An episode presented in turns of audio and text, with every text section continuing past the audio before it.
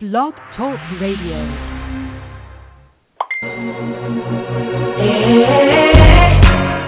Thanks for tuning in to Let's Face It with Will Strayhorn and Friends, one of the most informative and entertaining talk radio shows today. From social issues and trending topics to sex and relationships, no subject is ever taboo. So join us now for real people, real topics, real talk. Let's face it.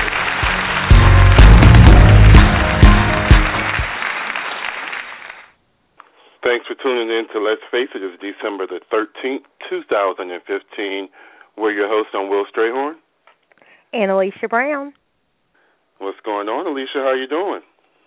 I am doing wonderful. How are you? I am tired. I finally had a weekend where I was completely booked. My whole schedule was, I'm just finishing probably about 35 minutes ago. This is the last thing on my agenda for the weekend, and I am worn out. I am complete. I don't see how you stay so busy, but I am completely worn. I'm too old for this. I was going to tell you, welcome to the club. Well, you know what? We did things in reverse order this weekend then. Well, what did you do? I know you didn't take it easy. There was something wrong. I did. I really can't say I completely shut things down. Uh-huh. But I did. I had to listen to the Holy Spirit, and I had to just, you still work the business in and the brand in, but sometimes you just have to take some extra moments for yourself, for your burnout. So I did that this weekend, and it was just beautiful. We're going to have to do that more often. It was just, I was saying. Anything you want to share? See, there you go. I will share, I always say, I am just the most blessed person in the whole world because it just the expressions of love this entire week. And, some reconnections, family, friends, acquaintances, the whole nine yards was just beautiful. Sometimes you really don't know what difference you're making in other people's lives. Exactly. And how, people, I don't want to say reverence you. I leave that to God. But how people hold you in such high regard and, share the impact that you're having on their lives. And that's just awesome. And, we're coming into a brand new year soon. It just really gives you that recharge for moving forward into 2016. So it was a beautiful week. I'm just going to say that. That's what I'll share. Well, that's good. That's good. I had, starting from Friday, I was rushing to finish finals. So everything is completed for this semester. Yay. I finally get a chance to break. I think I would end up with 3 A's and a B in my courses. I wanted all A's, but this one class is like, I know I'm not going to get it. But if I can get that B, I'll be just as happy. Finish that. Then, of course, Saturday, I did 43 alone. I did 43 faces. Beautiful little girl. Young kids. And then I did Latrice Carter. She produced a play called The Nutcracker, All Jazzed Up, which was like a R&B hip-hop. It was really fun. She's a really talented woman. Did her face, and then I sent one of my former students to do it today because today Nate and I, we started our 2016 class from our makeup academy that we have.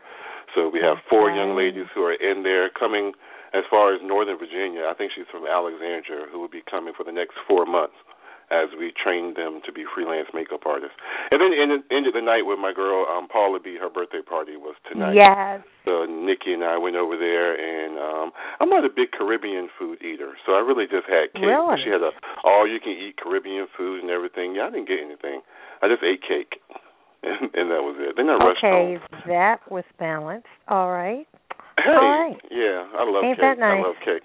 Looking forward to our holiday event next week because I ordered a very nice cake for us. I can't wait to eat it by myself. Did you order it from that? Eat it by yourself. Did you order it from that baker that made your birthday cake?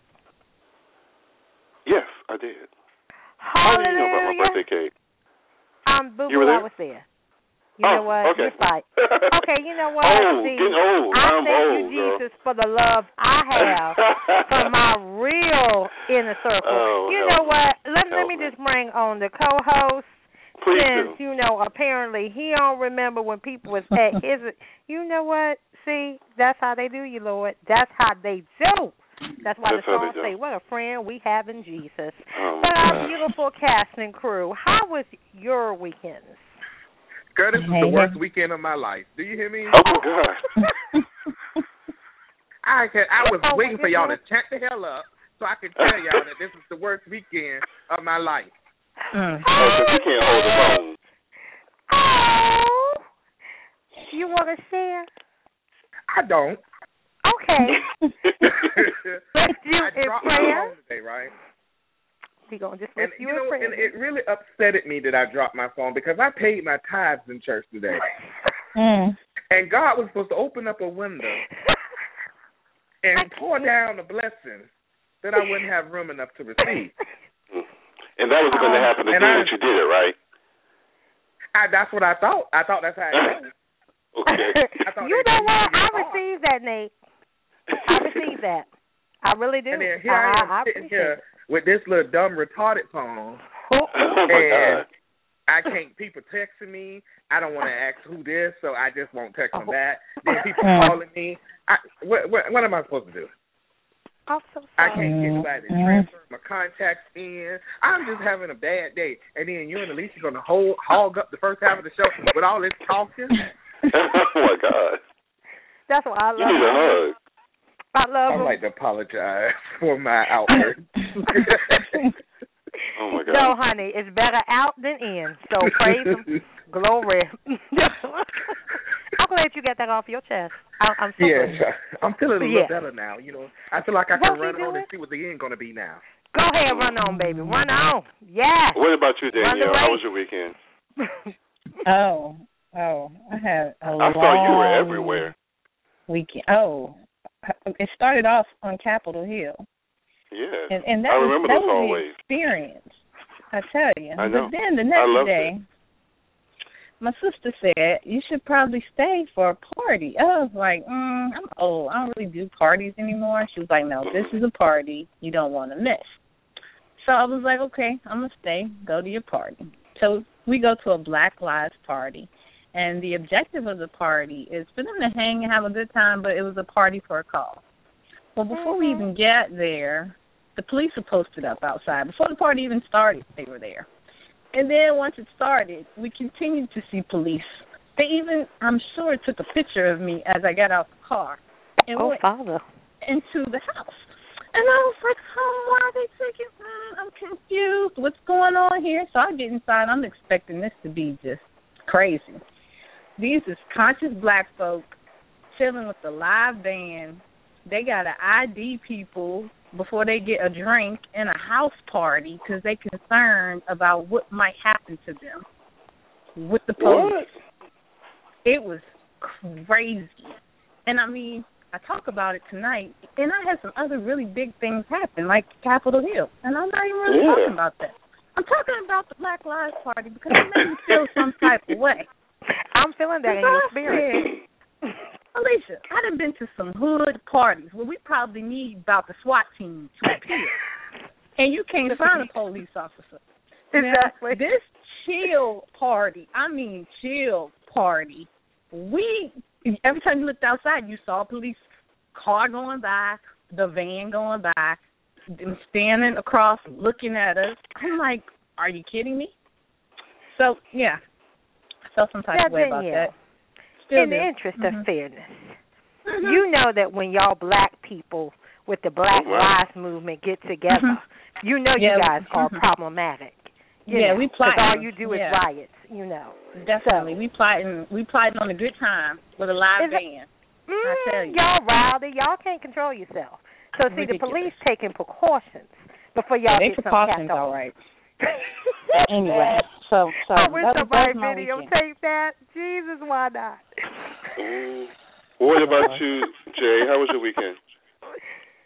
My weekend was very laid back. Just work, nothing major, you know.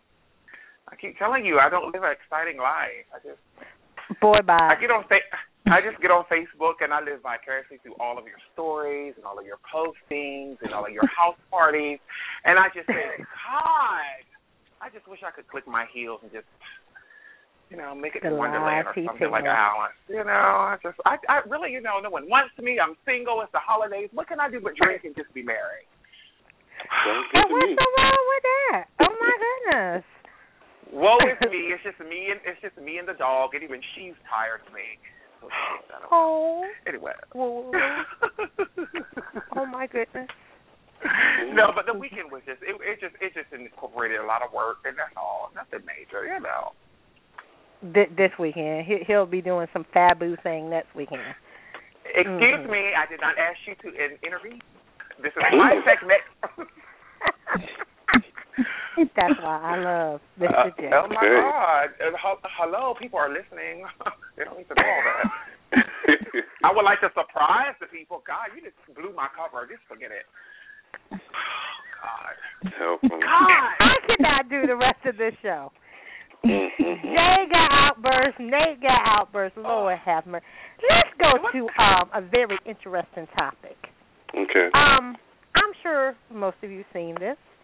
Social media was all abuzz with, you know, it's the holiday season. It's common for people to take this time and start complaining about, you know, certain people. It's all materialism, blah, blah, blah, blah, blah.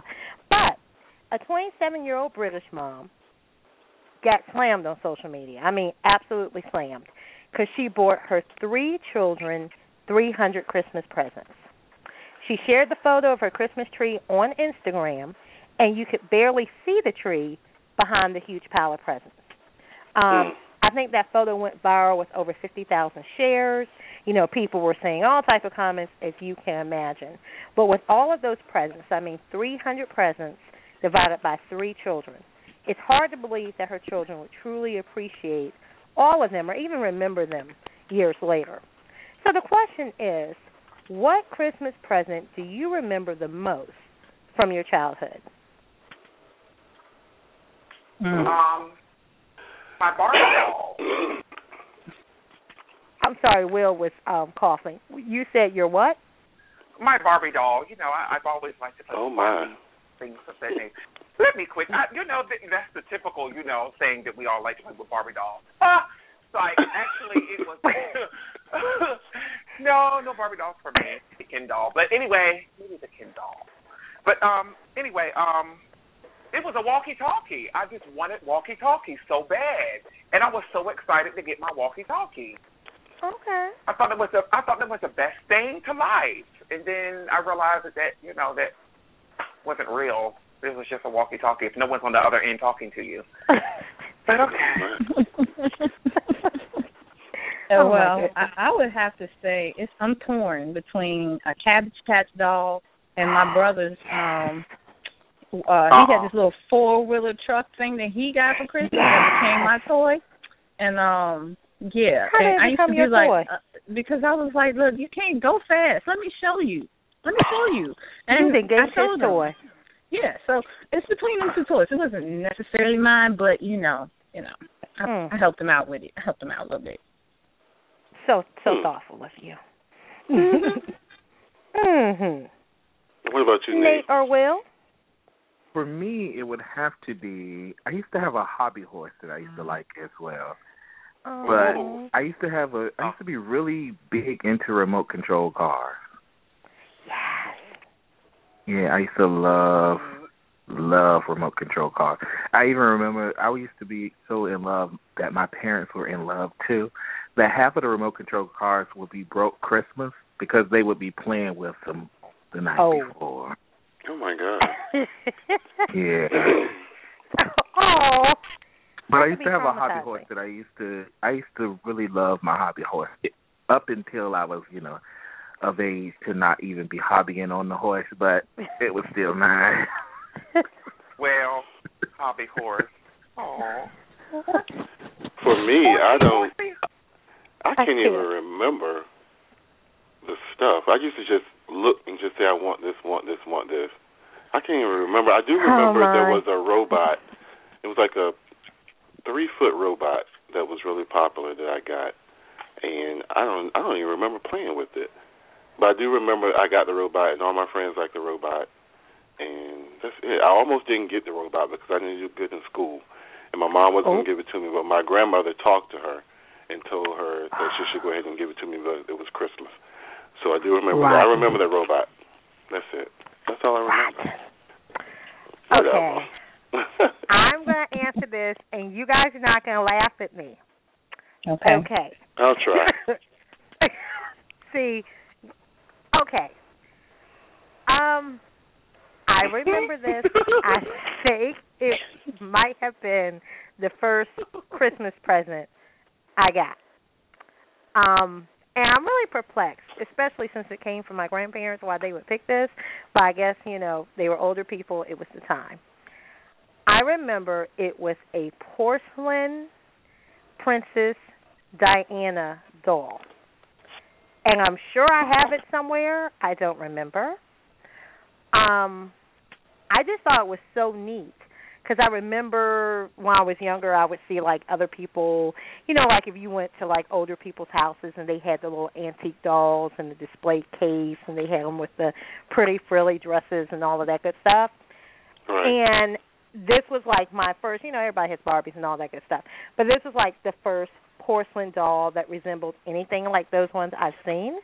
So I just thought it was, like, the neatest gift in the whole world. I mean, I wasn't all that, you know, excited about Princess Diana or anything, but I just thought it was a neat doll because it was porcelain. So I will always remember that. And it was something, you know, to me, it was a precious little dainty thing. So you didn't get no regular stuff? No. It's a long story, so I won't go into that. So you've been deep all your life. This is nothing new for her. That could be the story that we print. I'm going to say reality. That's not true. But, yeah, we can go with that one. We can go with that angle. Okay. That sounds good. I've been deep all my life. Yes, Lord. Mm-hmm. Well, since we're talking about the holidays anyway, this is another holiday example of how it's the little things that warm your heart. This is about the Stewart family. And last year, Stewart's friends lost their father unexpectedly. And this was the first Christmas they were coming back inside their home without, you know, the children's father and the beloved husband. And they were a family that was always giving back to the community, giving back to just everybody. So the community got together. This guy named Stewart, he enlisted the help of his mom, his brothers, his friends, volunteers. They got together, and literally from the second you opened the front door outside, they shoveled the driveway, they brought brand new appliances, they set up this gorgeous Christmas tree, strung lights, and then they filled the home with beautiful ornaments and decorations. Of course, you can imagine when the wife and the children came home, they were just blown away by the community's outreach and the surprises they had. But then they topped it off because the mother had been saving to buy a monument for her husband's grave. But at the last moment, the home had roof damage that she had to repair, so she couldn't buy the monument. So the community got together, and they actually went down to the place, put the money on the account so that she could go and pick out whatever monument she wanted for his grave. So with this holiday season, what special things do you have planned or you can think of as a way to bless others in your community or just others overall? Well, you know what I would like to do this season that I really wanted to do for Thanksgiving, but the spirit of sleep took over. I would love the opportunity to go and feed the homeless. That's sweet. I can't do that one, though. It's hard. Not me cooking, but I'm saying a soup kitchen and help. Yeah, I love that idea. That idea. You know what? Not me, definitely not me. Because if I had to feed them, it would only be like two people. All right, I'm out. Nate, oh my goodness. Okay. Well, I'm doing something a little different this year. It was before Thanksgiving, actually.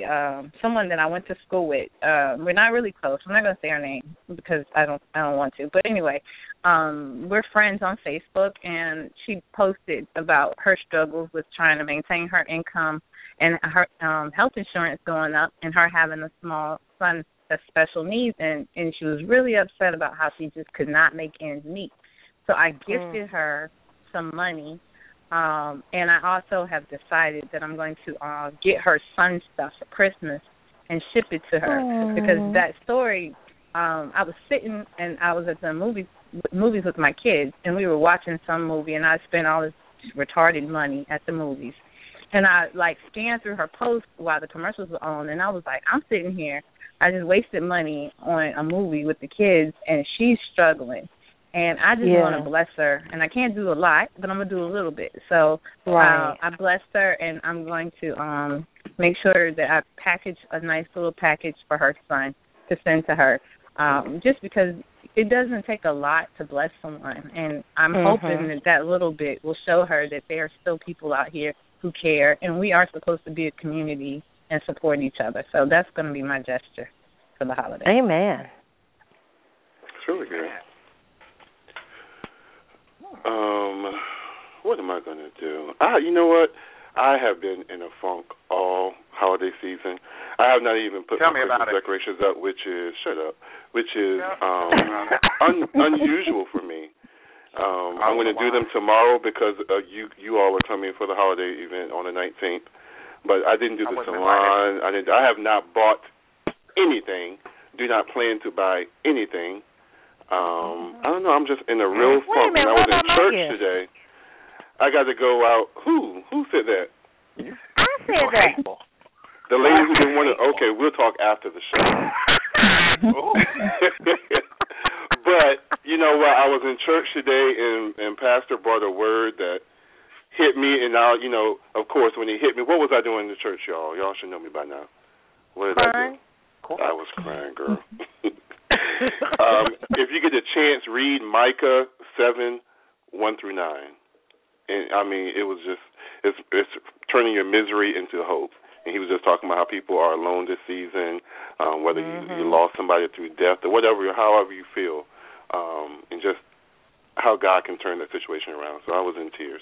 But I'm trying to pull myself out of this because I know my mom doesn't want to spend time with family. But I've always liked Christmas to be with me and my partner. And, you know, I'm not in that situation this year. So I'm just trying to figure out how to deal with it. Things can always change. It's all about a decision. It's all about a decision. It's a choice. It's a choice. Baby, I done made that choice decision. I've tried to make it several times. It's not working. It's a choice. Moving on. Anyway, I'm done. I'm done. It's a choice. It is Jay, a choice. What's your plan? Well, what are you doing, Jay? Well, I have two things that I don't know what I'm going to do, but this is what I would like to do. These are some things that I have already done. Normally, I give during the month of my birthday. I really don't give during Christmas like that. I don't have nobody. But anyway. But what I would really like to do, if I could really afford it, I would love to, like, that week of Christmas, just like all of my loyal customers that come to me on the regular, just be like, guess what? Your hair is free. Oh, that's nice. You got to pay me. You either got to pay me. Because well, Jay, it starts with a choice and a decision. You can do it. I could do it, but guess what? That BB&T, when they send me in the mail, they tell me it's a choice. Oh, my. Come on, somebody. But when Verizon calls me and tells me that they're about to cut me off, oh, God, it was a choice, they're saying. It was a choice. It was a choice. Okay. They're going to preach out. Settle down. Let me don't get me too excited. But anyway, going back to what I was saying. That would be what I would love to do. That would be what I love to do. Because, you know, at the end of the day, it was a choice, a decision for them to come see me. And they bypassed so many other hairstylists, and they chose me, and some have been kicking with me 10-plus years. I mean, you know, and I think that is amazing. And if I could really just say, listen, you know what, go ahead. This is on me. I would love to do that. But I have here lately, I've done little things that, like I may be in the line getting food, and I may be like, you know what, whatever her bill is, just play it to this. It may be just be $20. I don't know what the bill is. Or I may just, it's just stuff that I do. I could be in the line and be like, you know what, pay that person behind me. If you already tell me what their bill is, I'll just pay for it. And I'll go, I don't even know who they are. But that's just sometimes if it falls on my heart to do that, that's what I'll do. But I don't mind giving. I just don't. Yeah. But, you know, I like giving, you know. Okay. What about you, Alicia? Yeah. What are you doing? Well, it's sort of two-part. because there's the stuff that you do, I don't want to say out of ritual, but, you know, when you're connected to different organizations and projects and things like that, you typically will pick some type of charity or some type of effort to give back. So I know we've done a lot of things already. You know, sometimes it's a sock drive for the homeless. Sometimes it's like the toiletry drives and things, so you can give, you know, at shelters and things like that, so people have that. And we normally do like a Christmas card drive for military people who are not going to be home, you know, just to let them know someone's thinking of them. Also, you know, cards for the nursing home and just different places like that as well. But outside of that, you know, I always feel like there's something more you can do. So just trying to really make contact and connections with those in your life who you know, are widows, some people that you know that recently have lost loved ones, you know, this year, have lost them last year, and maybe this is the first Christmas where you don't have that person there. Just trying to make sure that they are included and you've checked on them and that you're showing them a little bit of extra love and attention during the season. Because, you know, a lot of people are just really depressed, right. Especially really. When they look at other people. You know, this person has finances to do this. I don't have that. Maybe I want to buy more for my family, but I can't. Or maybe, you know, one of the partners lost a job. So we're trying to, you know, figure out how we're going to make ends meet. And, you know, we have the pressure of Christmas and gifts and, you know, what have you. So just trying to show that special attention and making sure that, you know, the people you're connected to and then others in the community, making sure that they are okay and see if there's anything you can do. Sometimes it may just be a visit or a kind word, bringing them a meal, just checking on them to make sure they're okay and know that someone is thinking of them this holiday season. Amen. So those are my plans. But before we go to commercial, the modern day Mother Teresa, you know. No, sir. Please don't put that on me. I try to live a good life and be a good person and go as the Lord tell me, but I am far from Mother Teresa. First of all, I don't even have that temperament, and I'm not claiming I ever will. So I'm not. Yeah, but well, just to lighten the mood, because y'all gonna make me cry. And before we go to commercial, we did have a message from one of our viewers. I'm going to apologize for one of the words that's in here, but this is from Mark Johnson, and he wants us to talk about, see, I'm not messing with y'all, he wants us to talk about dating after divorce and 40 plus. And here's the message. 40 plus club is used to courting. Today, dating seems to be about sending nude pictures first. I'm 53, 2 years separated, filed for divorce. My friends want me to start dating. I have an income, not rich, and a skill. But, excuse me, this is the word he used. But it seems that, dick and money is what needs to be on your dating resume.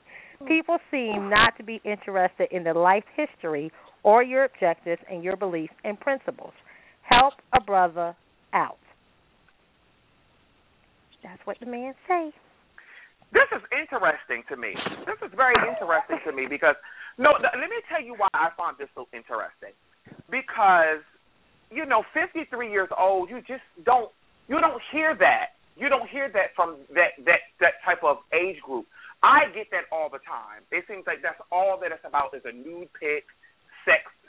It's never about anything else. So to hear that from an older gentleman, that is very strange. So I guess, courting is dead, or it's dying rapidly. Mm-hmm. I guess we're all at a loss. My God. And, yeah, for what he said, I do feel that, because you do have people that want that courting concept, or you have people that just want, a relationship. However you see the dating thing, what you're going in there for. But it does seem like in various age groups, everybody does want to send that nude pic, or they want that superficial thing or whatever. And it doesn't seem like a lot of times people are able to connect with those that want the same things they want. So I know he said he's, talk about dating after divorce in the 40-plus club, but, honey, sometimes that's in the 20-plus, the 30-plus, the 40, all 70-plus. it's just an ugly time sometimes. I'm sorry.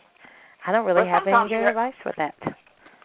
You have to sometimes speak people who are on your level sometimes. If you speak to people who are somewhat on your level, you know, you have it's like the filtering process is so tedious.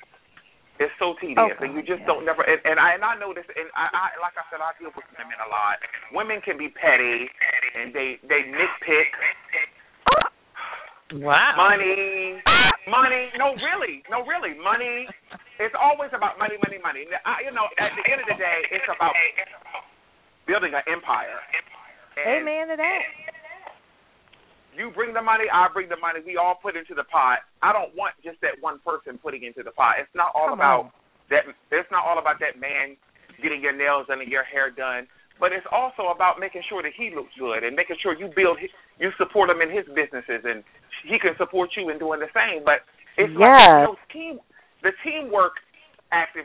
Somewhere along the way, the teamwork thing has lost track. It's all about me, and it's never about us. So.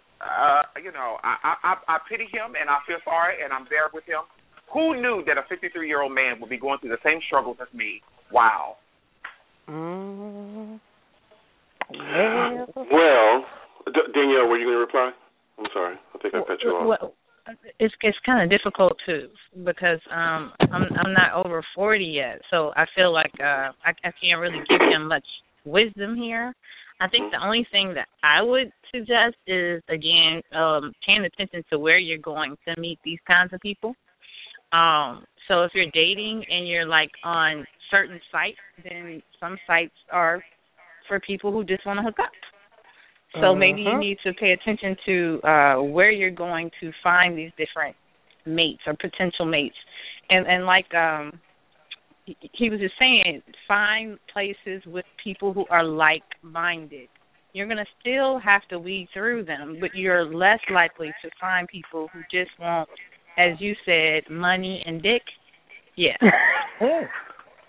Oh, my God. That just, I tell you, that sent chills down my spine. Baby, let me tell you, I thought I was the only one. I just started trembling like a whole shake just came over my body. I can't. It's like the Holy Ghost touched me. Ooh, BBB. Oh, my God. Okay. Well, for somebody who definitely is in the 40-plus club, pretty much in the same situation as Mark, I can just say from my own personal experiences that, you know, the game has changed differently. I know, and I'll just go ahead and say I know who Mark is. I'm a friend of Mark's. And I know he was married for a while. I was married, well, not really married for a while, but I was in a relationship for 16 years, and the game has really changed since 16 years ago. So one thing that I know he and I both are experiencing is that people don't really date anymore. You don't have that, you know, I'm going to pick you up, we're going to go to the movies and dinner. Pretty much it's let's go have coffee and then send me a nude pic. That's pretty much the speed of things nowadays. So I've had to readjust my way of thinking, not to send nude pics, but to realize that, you know, things have changed. We're in a new day and age, and that's taken quite some adjusting to. And another thing I had to do is I had to learn how to re-examine my expectations. I know there are certain qualities that I look for in a person, and then I had to say that if I want those qualities, they're not going to always show up in the form of Will Smith, or they're not going to always look like Denzel Washington. For me, that has been a huge struggle. I know Jay and I, before I invited him on the show, he and I had a conversation about something he thought he heard me say when I said, I think, what did you say that I said? Something about body or something that I think he misheard me saying. But when I was younger, 16 years ago, those are things that were probably high on my list. As I'm 16 years older and in a different age bracket and mindset, those things are further down on my list. So re-examining your mindset and your expectations in this person that you want. Me, being I'm 44, I'm pretty much in, I guess you would say, the last quarter of my life, the last half of my life. And all those things that I didn't want, all those things that I wanted the first 44 years of my life, I could really care less about right now. So I'm looking for somebody who, for longevity, somebody who's going to be there for the rest of my breathing days. So I'm pretty particular. I would just tell him don't rush it. Tell him not to rush it. He's a very attractive young man at 52, doesn't look it at all, and just not to rush it. Because for me, you know, I'm actively trying to fill this position, but I'm not rushing it. I'm not taking anything, the first thing that comes at me. I'm taking my time and just, you know, for lack of better words, enjoying the process.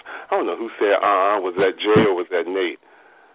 But wait a minute. That's what I'm doing. I didn't like that. I didn't say That was Jay, and we don't. Well, sound alike. I'm sorry.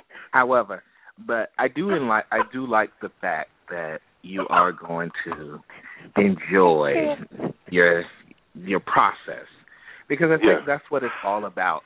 I'm not old enough to speak for that age bracket. However. Next year. I would like to just pray for y'all. I would like to say a prayer for y'all.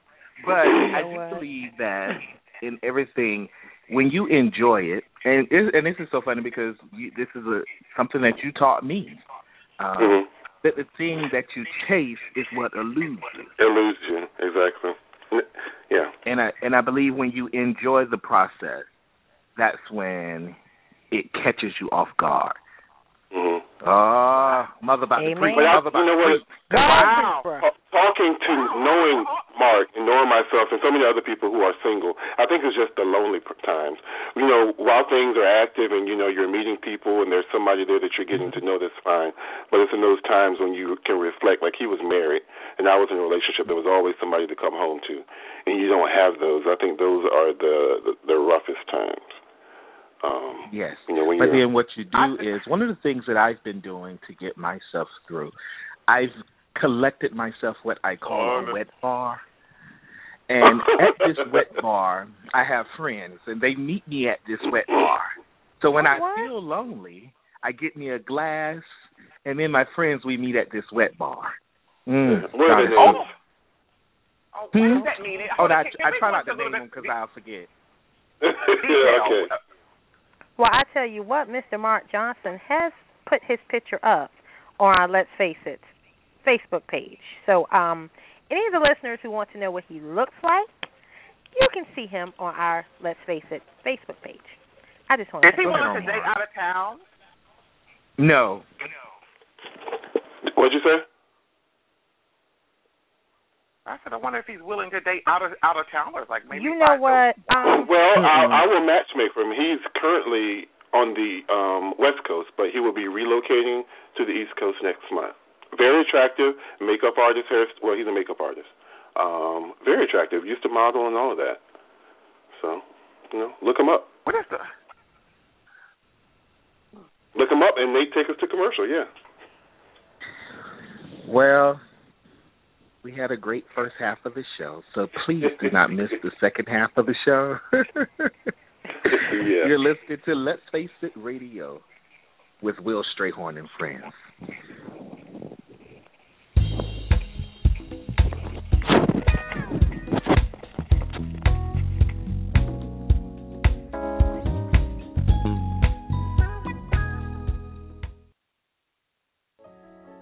Every child needs a place. The place to call home. To call home. Every child needs a place where they can grow up healthy and learn and be safe. Safe. A place where they can play and dream and plan for their future. In the Habitat house, my parents helped build. In the Habitat house, my daddy helped build. My parents. My mommy and daddy. I study. I grow. I learn. I live. A house, a house, a house, a chance, a future.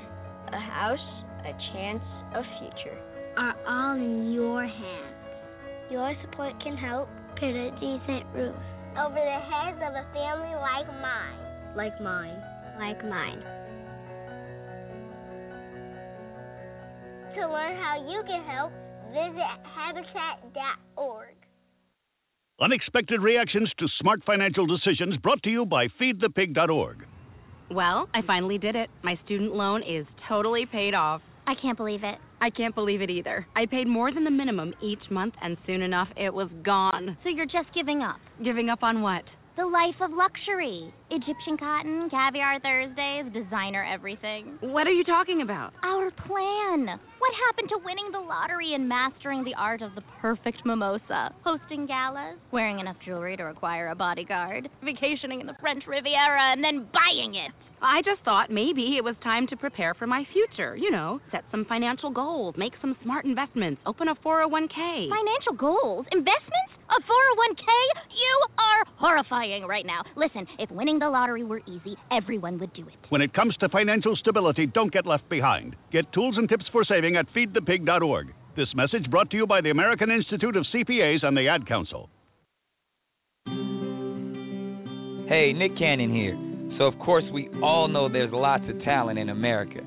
But unfortunately, there's something else we've got way too much of. Childhood hunger. 17 million kids struggle with it in this country. But here's the thing. This problem is entirely solvable. Seriously, we already produce more than enough healthy, nutritious food in this country to feed every single last one of those hungry kids. We just need a way to get it to them. That's why the Feeding America nationwide network of food banks is out there every day gathering surplus food to give hope to hungry kids and their families all across the country. But they need your help. Join me in supporting Feeding America and your local food bank at FeedingAmerica.org. Together we can solve hunger. Together we're Feeding America. A message from Feeding America and the Ad Council.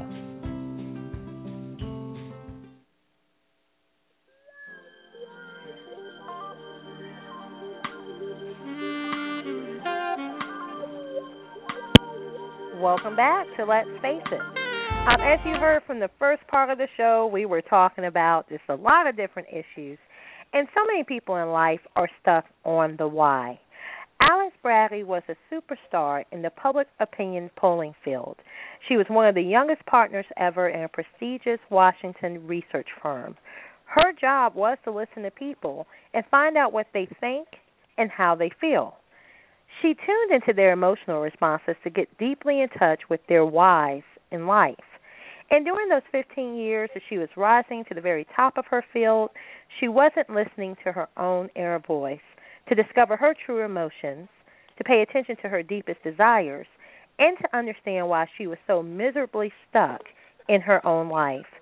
Through tremendous trial and error, she finally found her way, and now she's giving other people the shortcut through her remarkable book, From Chaos to Clarity, Getting Unstuck and Creating a Life You Love, the essential quick start guide to getting your life back on track. And please help us welcome to Let's Face It, author Alex Bratty. And Alex, how are you this evening? Oh, I'm doing great. Thank you so much for having me on the show and for that wonderful introduction. Well, awesome. We're glad to have you. Yes, and we are. One of the questions we want to ask you is, where does someone start if they know that something needs to change, but they're not sure where to begin? Oh, great question. Well, I think the first thing is the mere recognition, that something has to change. That's a start. Just having that initial awareness is actually a great beginning.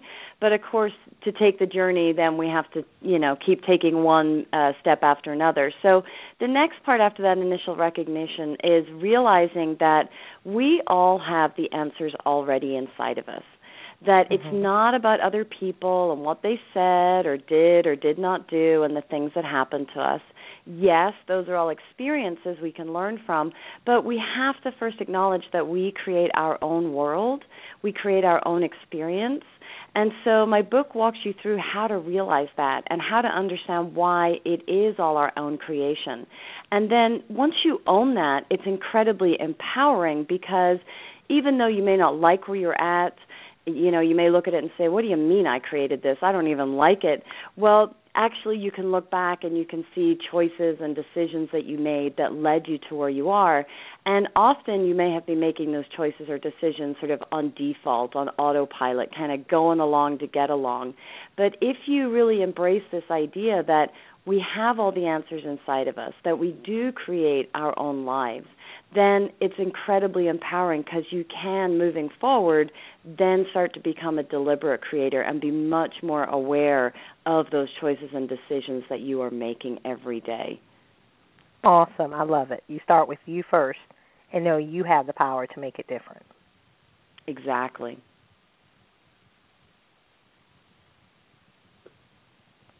Yeah, exactly. So in terms of, yeah, I mean, sorry, I thought you were going to say something more there. Sorry, it's a bad connection. Yeah, I mean, it really is about you at the end of the day, right? It's so easy to sort of look outside of ourselves and, you know, point the finger or say, well, you know, if he hadn't done that to me or she hadn't said this, then I would be in a different place right now. But truly, it is about what's inside of us, and we really do have those answers already in us, right? We often look around outside for the answer, for the solution. Something's going to come along and sort of, you know, solve our problem, as it were. But really, you have to start looking within. And, you know, again, sort of the book has a chapter in there that's all about that. How do you connect to that voice that you have inside you that essentially has all those answers? Because very often we're listening to that other voice, right? The negative chatter that comes in. I think you're probably familiar with that, right? You know, you have a great idea, and immediately this negative chit-chat comes in. What are you thinking? You can't do that. Don't be crazy. Go back to what you should be doing, right? And we listen to that. It sounds real, and it keeps us stuck in place. But there is another voice that we can listen to, and it's our true self. Some people call it their higher self or their divine self, whatever you want to call it. And it really is just about getting quiet and asking questions and listening for the answers, because they are in there and they are in that real true self place. So it's really about connecting to that, or in a lot of cases reconnecting to it, because so many of us have become disconnected from that part of ourselves. But that's where all the goodness is. That's where all the answers are that you're looking for to your burning questions. All right. Wow. Hi, Alex. This is Will. How are you doing? I'm great, Will. How are you? I'm doing well. So let me first say that you have clearly found your calling, and you know, you were able to make it to the top of your field, quit your job, financially secure, without having to, you know, line up any other type of secondary work. But what do you say to those people who don't have that luxury, you know, who may be living paycheck to paycheck?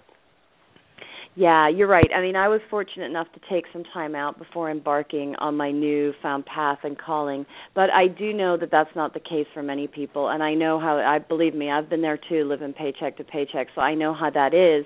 And, of course, you're not going to just quit your job and then sort of, you know, take all this time out and figure out what you want to do. It's just not a reality for you, right? So, I mean, what I say there is kind of three things, right? It's, you know, you don't have to do it all at once, right? That's the first thing to recognize, is that it's all about incremental change and starting to just bring into your life things that bring you more joy and fulfillment, right? If you're really stuck, if you're really, you know, if you're burned out, if you're overwhelmed, if you're anxious, I mean, whatever's going on in your life, you know, the key there is to sort of look at, okay, what do I actually love to do? What do I actually enjoy doing? And it doesn't mean you've got to suddenly then go figure out how to make money doing that, right? I mean, I think people think that when they figure out their calling, they suddenly have to make that their source of income, and that's really not the case, right? I mean, your calling can come in many different ways. It could be a hobby that you absolutely love. It could mean getting involved in a charity or a cause that you feel passionately drawn to. And it's really about what sparks motivation and desire within you. So, you know, if you kind of look at your situation and say, well, you know, what makes me really excited, what I love to do is, you know, spending time with animals. I love my dog, and it just brings me so much passion and joy. Well, maybe you can bring that into your life some more. Can you go volunteer at your local animal rescue for an hour a week, right? I mean, bring it in piece by piece. And the beauty of doing that is that you get to explore different things, right? So that you're not in this place where, okay, I think I want to do this, and I'm just suddenly going to leap into it, but I haven't really tried it on. I just think I like it and I'll enjoy it. Sometimes when we actually do try on these things that we think we love or we're passionate about, it turns out that we don't actually love them that much, right? It's sort of like, well, actually I like my dog, but I'm not really into other people's dogs, right? So So you get to try it on, and that's so helpful because you can rule out things that don't work for you. You can start to sort of ramp up on things that you do love. So that's sort of the first thing is like realize your calling doesn't have to be a source of income. It can simply be bringing in a place of joy into your life, having sort of an oasis in your week where you spend time doing whatever you want. And I think the other two things are, you know, the other part of it is you need to commit a little time every day just to the subject of you, just to your own personal development. And I'm not talking about locking yourself in a room for an hour or some amount of time that is not manageable. I'm talking 10 minutes. And take that time to do your inner work, to examine what do I want. You know, if I don't like what's in my life right now, then what is it that I do want? Right? And start getting in touch with yourself again in terms of, like I was saying earlier, like connecting to that true self that you have where all those answers are. And just do that. Just takes 5-10 minutes every day because that's all it takes. Now, the third part, of course, is you've got to be consistent, right? I mean, I'm not talking about, okay, take 10 minutes today and then forget about it until next Sunday. No. You've got to do it every day because it has a compound effect, right? Those little things we do every single day, they build on one another.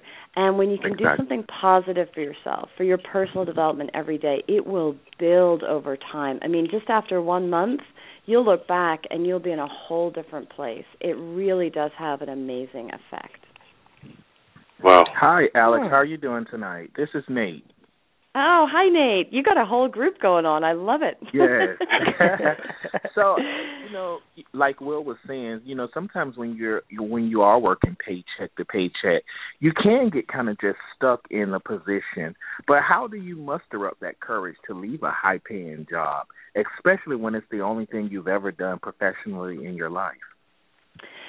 Well, for me personally, I mean, and everybody has their own story, right? But I realized I was literally living Einstein's definition of insanity, doing the same thing over and over and expecting different results. And it was like I was a hamster on a wheel, right? I was burned out, I was miserable in this life I created for myself. And it got to the point where I knew something absolutely had to change because it got to the point where I literally was asking myself, do I want my life to look like this in 10 or 20 years or 30 years? And every time I thought of that, I wanted to get into the fetal position. And if those are the thoughts that are going through your head or you're having those kind of images like I was, something is not quite right. I mean, something has to change, right?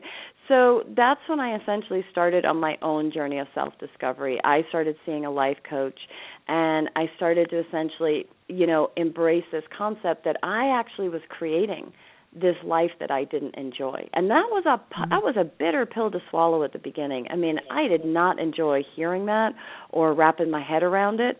But once I started to understand what that truly meant, like I said earlier, it was incredibly empowering. And I was able to uncover a lot of sort of the limiting beliefs I've been walking around with that essentially were the place from which I was making some of my choices and decisions to create my life, right? But I wasn't aware that I had these limiting beliefs. I didn't know that those were what were sort of guiding me to do what I was doing. So I was able to, uncover those, essentially reprogram a lot of them.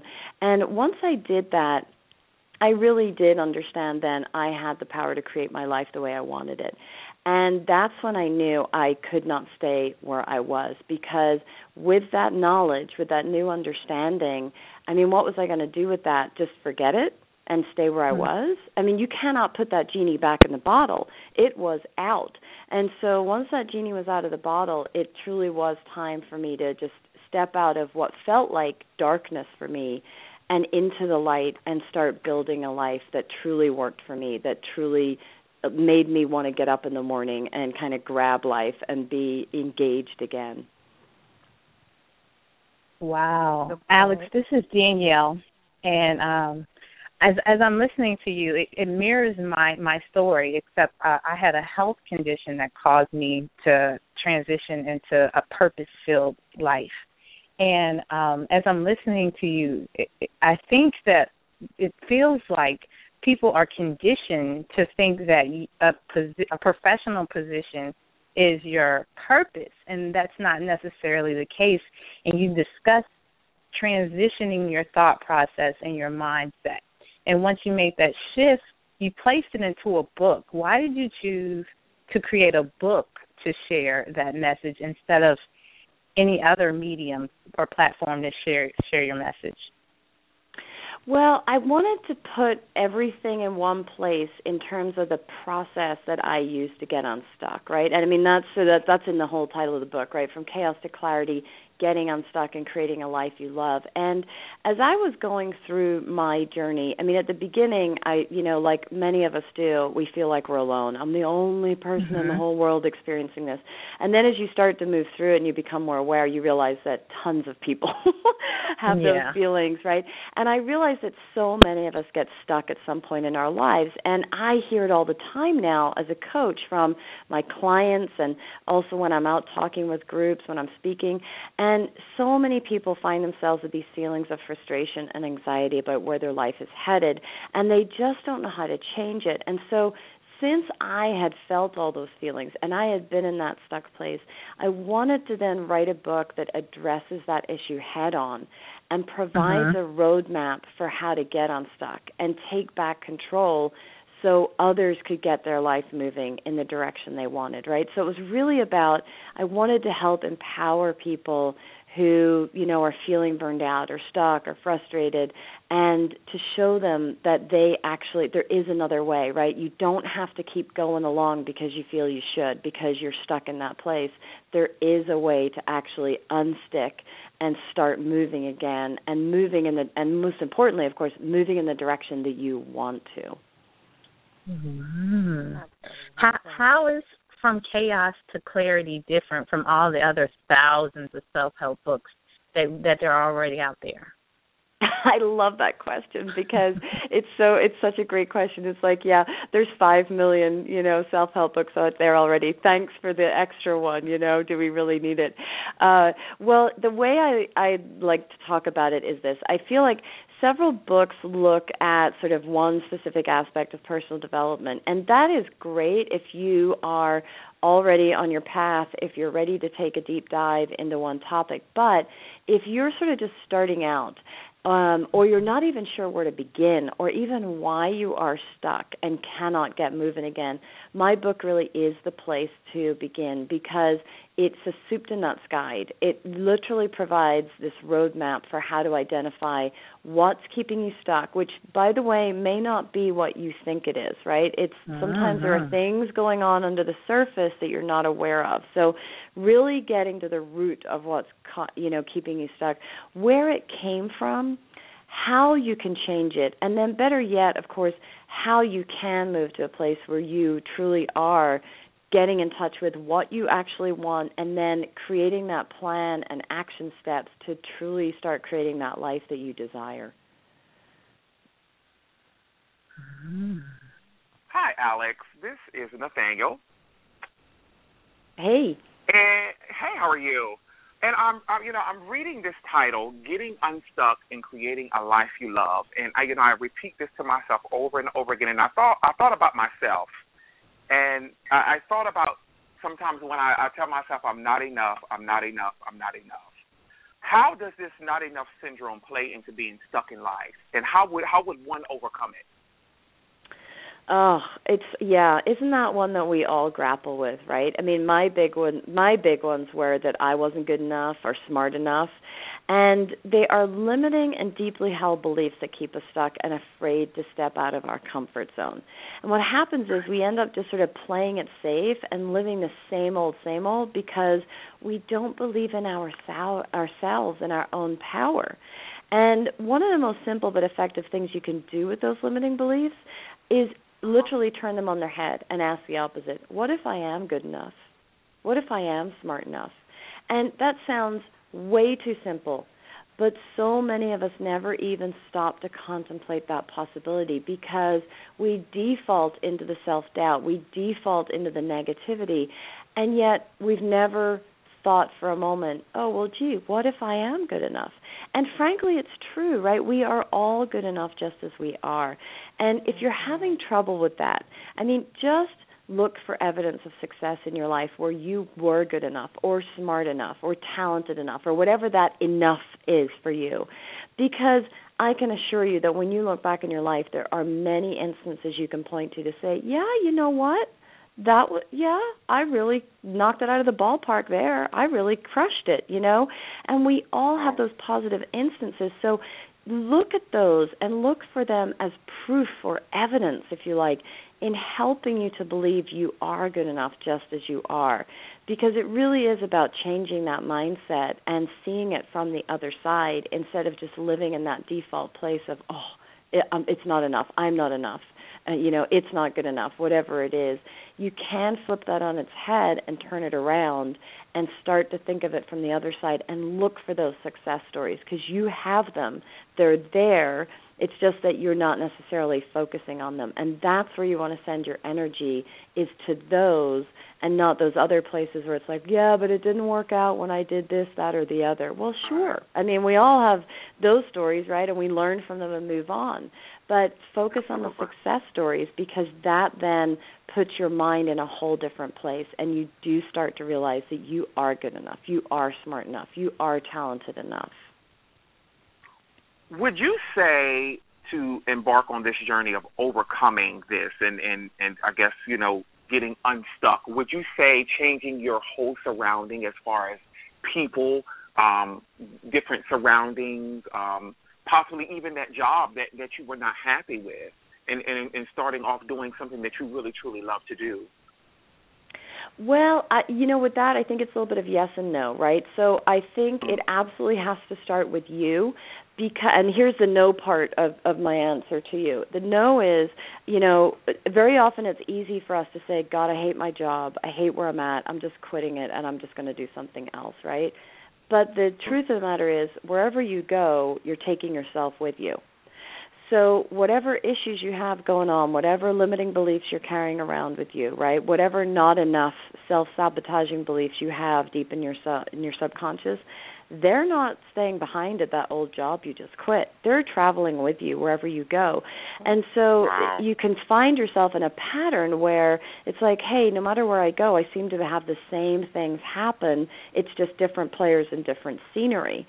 So you absolutely must start with you. That's where it starts. Then, once you've been working on yourself, you become much more self-aware. Then you can take a deeper look at, okay, is it really this job? Is it really my environment? Or am I actually creating a different version of it now that I am aware of what's going on with me? I'm working on me, right? So I would say, no, don't change your environment and expect that everything's going to change for you because unless you do your inner work, nothing's really going to change. Now, the yes part to your question is I do think it's important who you choose to spend your time with. Right, and I think it's Jim Rohn. He's an incredibly famous motivational speaker. He says we are the average of the 5 people we spend the most time with, and it's so true. If you look around, the people that you spend your time with, are they lifting you up? Are they inspiring you? Are they supporting you? Are they encouraging you to follow your dreams, or are they pulling you down? Are they a source of negativity in your life? Are they essentially part of why you're staying stuck because you're listening to them and their desire for you is that you just stay in your little pigeonhole right over here and don't get too fancy on me, right? So I do think that is worth looking at. Who are you spending your time with? And is it lifting you up or is it dragging you down? And if you look at the people in your life and say, wow, I'm surrounded with negativity, then maybe you do have changes to make in terms of, I'm not saying you cut people out of your life, but maybe you choose to spend less time with some of those negative people, right? Maybe you choose to, sort of open up a new set of friends or a new set of acquaintances that are more positive, that are more in tune with where you're headed in following your dreams. So it's a little of both, but it absolutely starts with you because unless you work on you, nothing's going to change. Wow. Absolutely. Such good advice, Alex, that you're just giving us. We love it. because you're really playing to, you know, it's a lot of the basic things. You have to go back to basics first in order to really identify these things and move forward. But your book also talks about this reprogramming process. Can anyone do that? And doesn't it take more than just a simple process to retrain our thoughts? Yeah, and this is, for me, that chapter in my book about the reprogramming process, for me, that's the pivotal part of all of this. That's the pivotal chapter in the book. And what it addresses really is that we all have these subconscious beliefs that are like a program that we're running on, right? And sometimes we don't even know it because, of course, it's in our subconscious. So think of it like a computer. You use the desktop applications and you don't really think much beyond that. But underneath all of it is the operating system that makes everything work, right? Nothing's going to work unless that operating system's there, but we don't really think too much about it. Our subconscious beliefs are essentially our operating program. And unless we become aware of them and assess whether they're serving us well, we can stay stuck in place or in a pattern of behavior. And so the process I have in the book is really quite simple, but you're right that it takes more than just sort of, you know, reading through it, right? It requires a good deal of commitment to actually work through the steps, to do the exercises that I have in there, and the inner reflection. And I know, I mean, it can be uncomfortable to look at this subconscious operating system, and it can be challenging to release some of those programs you may have been running on for decades, but anyone can do it. And, you know, essentially, like the chapter I have in there, it walks you through how to do this in a very simple and step-by-step way. So it's, you know, the first part is essentially, you know, showing you how to identify what those limiting beliefs are, right? And, the first time you do this, are you going to identify all of them? Heck no, right? The big ones will come up, right? Right. And then it's looking at where did they come from, because very often, you know, these things come in at childhood because that's, you know, we're little sponges when we're kids, right? So we absorb everything that we're hearing and seeing and observing around us. So it may have come from our parents, our siblings, other figures of authority like teachers, that kind of thing. And there's no blame here at all. The reason I sort of ask, you know, the reader to say, where did it come from, is because often you can look back and say, oh, yeah, I do remember Mom and Dad talking about that. I do remember that it's, you know, how they talked about that. And that, you know, for example, money is a big one, right, that people have limiting beliefs about. But you may remember your parents sort of saying, you know, money doesn't grow on trees. You've got to work really hard to get ahead. Rich people are greedy, or rich people are nasty, right? And you may have absorbed that as a kid without really realizing it, and it may be your belief now in your subconscious. So here you are consciously thinking, I want to make more money, and, you know, ultimately I want to be a rich person, but subconsciously your belief is rich people are bad. So your subconscious is going to override your conscious desire every time. So that's why it's really important to go back and say, where did it come from? Because then you can say, okay, well, is that truly my belief? Like, that may have gotten programmed in when I was 8 years old, but it's really my parents' belief. It's really not what I believe today. I know rich people, and I know that they're plenty fine. I know plenty of, you know, rich people who are good people. So why am I walking around with that? And so in identifying where it came from, you can essentially then say, hey, it's not my belief. It's not what I believe anymore. It doesn't have to be that way. And now I can release it. Even though I've had it running around in my subconscious for decades, for some people, I can basically look at it and say, nope, wasn't mine, never really was, and I'm able to release that now. And then the final piece, of course, is once you release that, it's replacing it with a belief that truly works for you, right? So let's say with money, you know, you may be, you know, you have this subconscious belief like, I never have enough money, no matter what I do, no matter how hard I work. Well, you want to replace that with something that's more positive, but you got to be careful with what it is. So you probably can't jump from that mindset of like, I never have enough money to, oh, I have plenty of money for everything I want and need. Like, that's too far of a stretch, right? Because your subconscious will come in again and say, no, sorry, that's not the reality. We're not buying that, and we're back to our original belief. But you can tweak those new beliefs, right? So you can say, okay, that's too much of a stretch, but maybe I can say basically, I'm in the process of creating enough money for the things I need. And that can become a much more manageable belief that you can then start to essentially reprogram in, right? And just the mere fact of saying, I'm in the process of, it kind of takes the wind out of the sails of resistance, right? It sort of takes that oomph out of it. It's like, oh, yeah, well, I am. You know, I'm working, I'm doing these things, I'm in the process of creating this, and then having enough money for the things I need. That's something I can get behind, right? So you got to be really able to embrace whatever that new belief is that's coming in, because if you don't, if you're resistant to it, then you're basically back to square one, right? You're undermining all the great effort you've made up to that point. So, I mean, those are sort of the basic stepping stones of the process, but anyone can do this.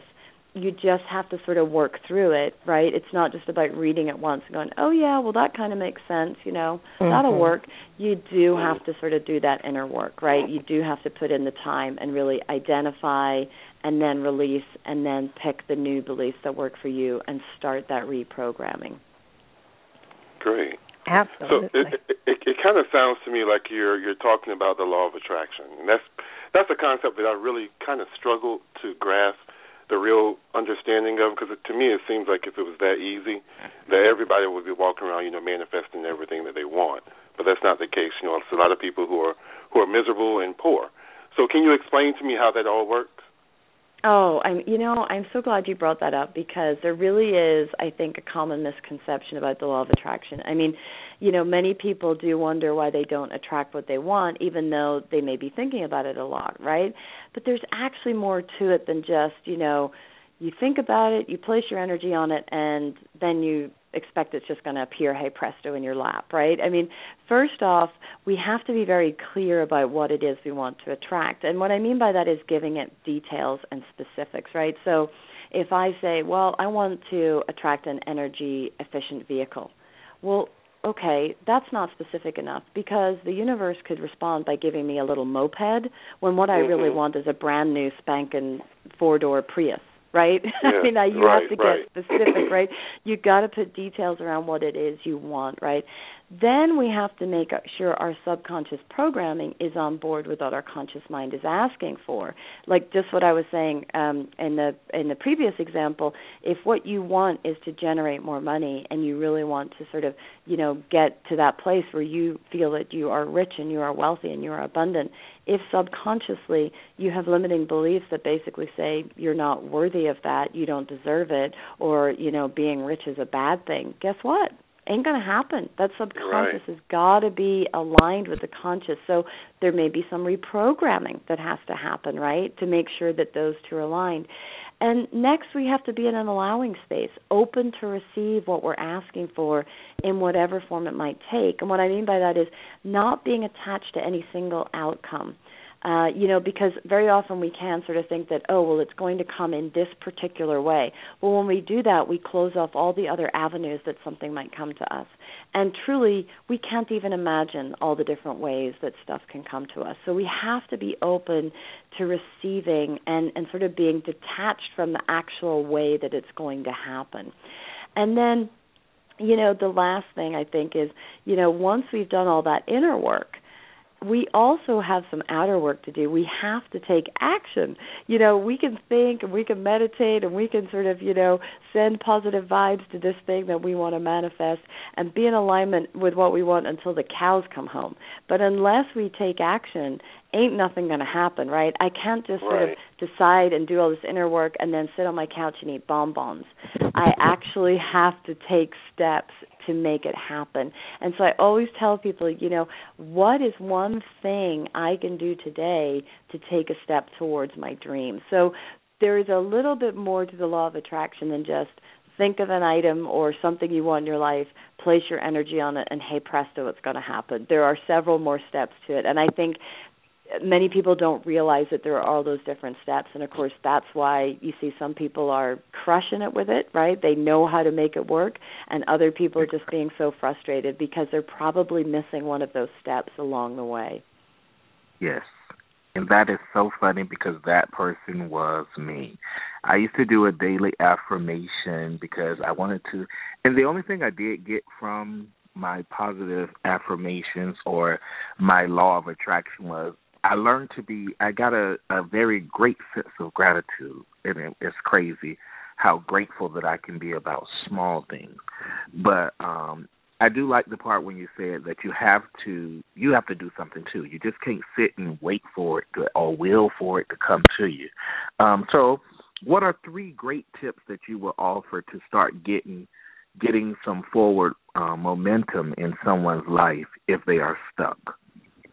Yeah, so number one, hit the pause button, right? You are probably moving in a direction you don't like. So first we have to stop the movement towards that, right? It's like turning a ship around. You can't just turn it. You got to slow down. You got to get to a certain speed, and then you can start turning it around. So just step back from your situation and, almost like a neutral observer, assess the situation for what it is and accept it. And that might sound a little counterintuitive because you're saying, gee, Alex, I don't like it. Why should I accept it? What am I, just giving up? I'm resigning? No. That's not what I mean. What I mean is that just accept it for what it is right now, okay? Because when you keep pushing against something, when you keep hating on it and saying, I just can't stand where I'm at right now, I just hate it, right? You're essentially locking it into place because you're sending it so much energy. And it's almost like when you go to the gym and you lift weights, you're doing resistance training. Well, you're strengthening your muscles. So when you are resisting where you're at, you're essentially strengthening the situation. So you got to just accept it for what it is, take a deep breath, and accept it, but then know, of course, that you can change it, right? And it's only when you accept it that you can actually start to change it. So that's number one. Hit that pause button and accept where you're at. Number two, start identifying what you want in life. Now, that sounds simple, but it can be very difficult for some people. And a great place to start, if you are struggling with that, saying, well, I don't even know what the hell I want, that's how stuck I am. So start with what you don't want, because I can assure you, you can make that list. We all can make that list because we can default into that place so easily. So, and I mean make a list, write this down, right? So by examining what you don't want, making that list of what you don't want, you can now start to get clear on what you do want, right? So look at that list and say, okay, well, if I don't want this thing in my life, what is it that I do want? And you can start to essentially use all those things on your list of what you don't want to pivot and make the list of what you do want. And what you also want to do there is, when you start making that list of what you want, ask yourself why you want those things and how you want to feel when you have them. Because truthfully, all the things that we're chasing in life that we want, we think they're items, right? Like, I think I want a new house. Well, yeah, you do. But what you're really chasing is a feeling related to that. Mm-hmm. What is that feeling for you? Is it a feeling of abundance? Is it a feeling of security, of safety, of success? What is it? You got to get in touch with that feeling of what it is you want. And then third, start paying attention to your thoughts and where you place your focus. Because what we say, think, feel, and believe inwardly, it all contributes to the outer reality we create. Realize that you hold that power to create the life you want because of where you channel your energy and thoughts. I mean, that is truly what it's all about there. So start focusing on those things that you want and how you want to feel. And as you do that, you're sending your energy there, right? You're sending your energy into the positive part of what you want instead of being stuck in that what I don't want, right? So put your energy there, start looking at that. And as you do, when you start looking at the why do you want it, how do you want to feel, you can also start to then look at, okay, how can these things become possible for me? You know, how can I sort of take those steps, you know, those, and they only have to be little steps every day. How can I take that step towards what I want and start creating that plan to get there? So those are really the three Alex, things. Yeah. How important is meditation during this process? Yeah, well, you know, meditation is something that I resisted for a long time, and then I finally said, okay, whatever, you know, I'll try it because I'm open to trying whatever will work for me. And I really was amazed with the results. And I think meditation gets a bad rap because people think that it is like, I'm going to sit there in a room and my brain's going to turn to mush and it's totally unproductive. Actually, it's the complete opposite. It actually helps you clear your mind and get much more focused and be able to prioritize. And so if you're open to meditation, it can be incredibly important to this process because it can help you clear your mind and really start to get in touch with what you want and start to put those priorities around it. It also can help you open up that avenue of connecting with your true self. You know what I was saying earlier about connecting to that place inside you that actually has all the answers to the questions you have, and getting quiet and being able to sort of ask those questions and listen for the answers and have that connection with your true self. Meditation can help you do that too, because it's helping you get to that quiet place. So it can be an incredibly helpful tool in all of this. And if any of your listeners are sort of feeling like, yeah, it's all that woo-woo stuff, believe me, I was incredibly skeptical about it at the beginning too, and I have to say I'm a daily meditator now. And you don't have to do it for long. I think that's the other thing that people worry about. Oh my God, I have to like sit there for an hour or 2 hours, doing this chant or something. No. 5 minutes. Start with 5 minutes, literally. Do 5, 10 minutes a day. You might even work up to 15, but that is literally all the time it takes to do your meditation. Awesome. Well, Alex, we want to thank you so much for coming on the show. You have given us so much information. I think one of our hosts already purchased your book. But we want to thank you. How can our listeners get in contact with you and follow you? Yeah, absolutely. So the book, first of all, the book, From Chaos to Clarity, Getting Unstuck and Creating a Life You Love, it's available on Amazon, any which way you like it, in Kindle, paperback, and audio.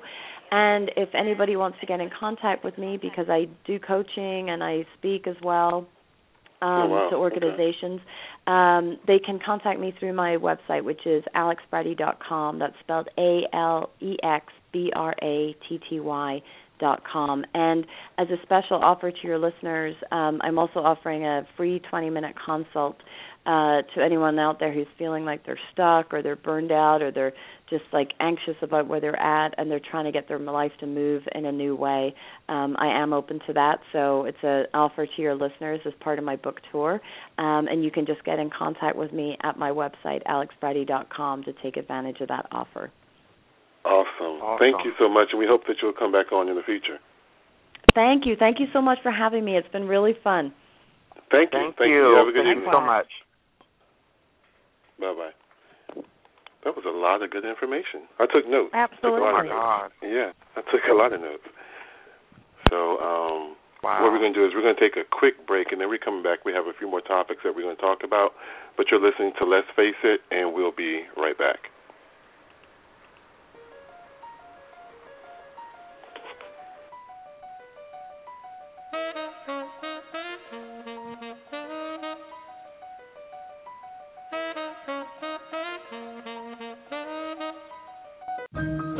This is Nat King Cole wishing you all a happy and a Merry Christmas. The joy of living is in the giving. So let's give lots of toys for tots. Toys, toys, toys for tots. Some have too many, some haven't any. If those who have give those who haven't, oh, what a Christmas day. The Marine Reserve will help you fill your sleigh with lots and lots of toys for tots. So give a little toy today. Since 1947, the United States Marine Corps has been helping Santa fill his sleigh, making happier holidays for deserving children right in your community. Go to toysfortots.org and learn how you can make a difference. To fasten your seatbelt, insert the metal fittings and tighten the strap. And in the event of a sudden rush of cabin generosity, your seat cushion can be used to grant wishes. How? By donating your airline miles to Make-A-Wish. Why? Because your frequent flyer account is stuffed as fat as your carry-on. And just like the workout clothes you packed, you're never going to use all those miles. But if you donate some to Make-A-Wish, you can give wishes wings and put sick kids right where you're sitting now. No, not in seats to Newark, seats to fun family places, breaks from treatments and doctor visits and hospital stays, wishes to feel better, and lots of times get better too. Push your call buttons if you feel me. Alrighty then. Well, once we reach cruising altitude, you can can use your electronic device to make your pledge of miles or money to Make-A-Wish at GiveWishesWings.org. That's GiveWishesWings.org. And then move about the cabin with pride, knowing that you've made a huge difference in the life of a Make-A-Wish kid, because wishes work wonders, people. I'm not just a conqueror. No, not just Hello, Let's Face It family. This is Alicia Brown, the Joy Guru. It's been a while since we've talked. Well, of course, you listen to me every Sunday. But it's been a while since I've been able to chat and tell you what I'm up to. As of late, I've been so busy with Alicia Brown, LLC, and working with clients to help them write their stories, share their testimonies, and create platforms that will transform the world as well as their financial wealth. Now it's your turn. You do have a voice, and it deserves to be heard. And I know there's so many media events and news stories that enrage you, and you could talk for days about it.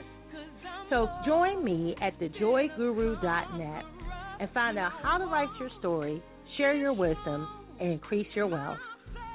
The only thing we're waiting on is you. And get started today, because greatness awaits you. thejoyguru.net.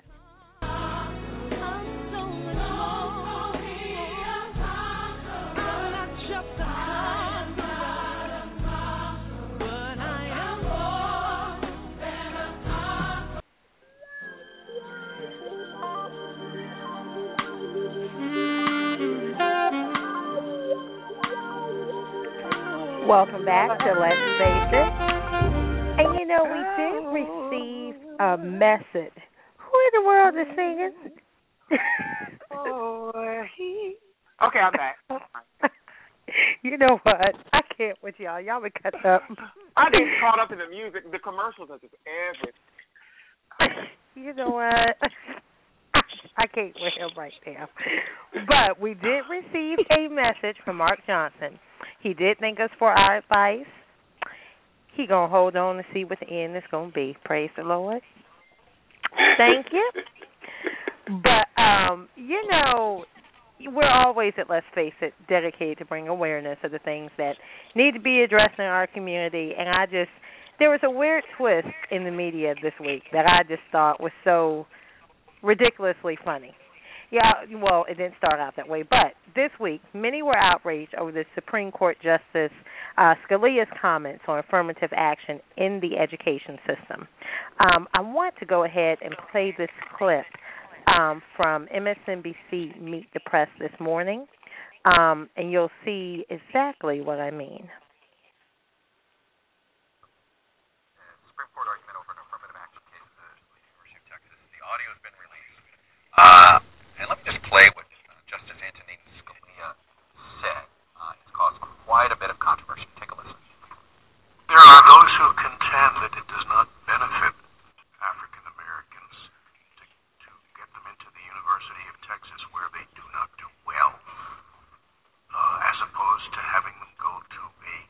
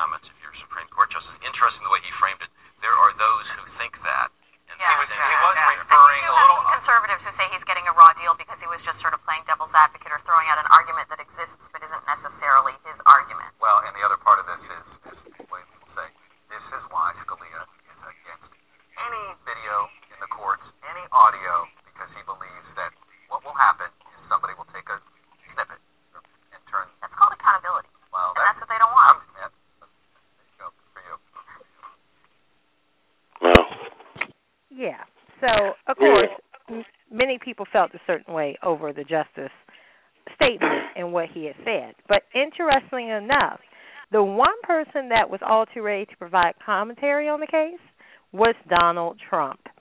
I know. His comment was, and I quote, "I thought it was very tough to the African-American community. I don't like what he said."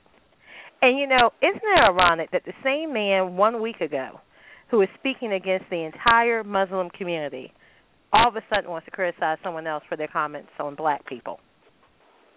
Just thought it was weird. Yeah. No, I don't think he has.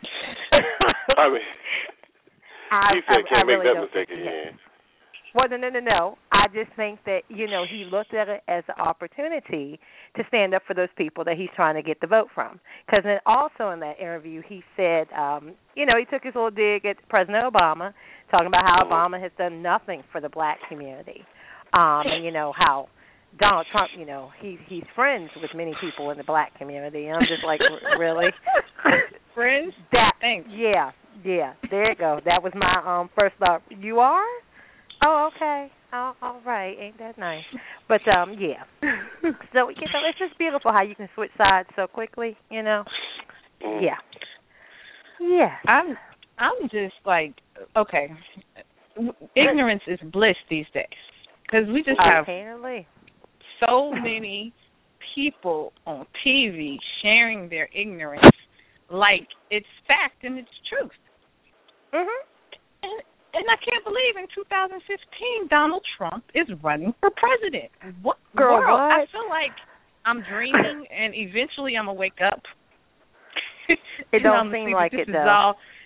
It's ridiculous. How do we get from President Obama to Donald Trump?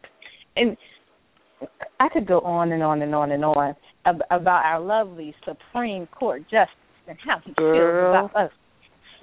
Our black folks, we're not that smart. And how I know so many black people who have been successful in these challenging schools that he speaks of, who leave and get positions of authority, and they can speak well, and it's just amazing. That I just know the exception to the rule. I'm assuming, you know, based on him, you know, it's difficult.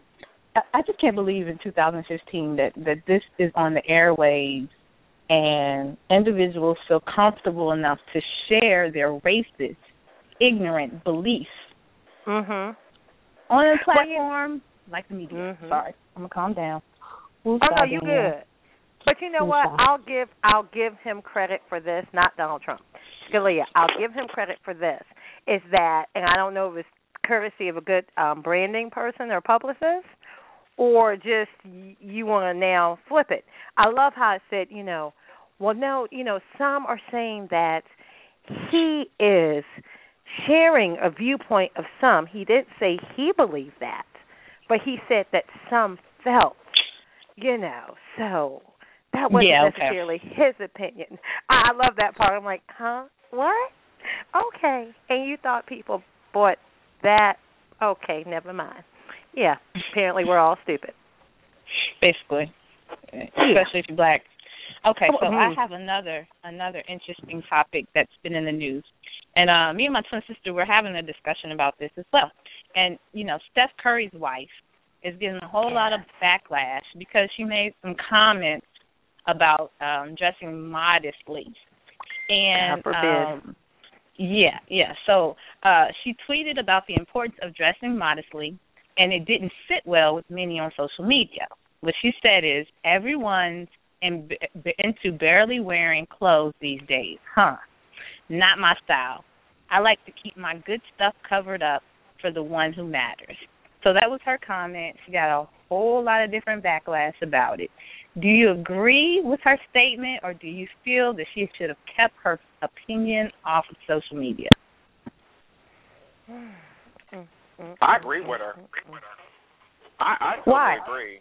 Why? Please. I have this issue with exposing all of your secrets to social media, because I just think I don't even care if you're married. or if you're single. I just think some things should be left to the imagination or should be left to the bedroom. Why do I have to show you all of my good stuff just to break the internet? Because I know I would break the internet. You know, if I posted anything, if I posted any of this, all of this, come on now, all of this, you've seen it, but you all have seen it on Facebook, all of it. Can you imagine me posting this on Facebook? Oh, God. I would have the pastors coming out the pulpit. I can't do that.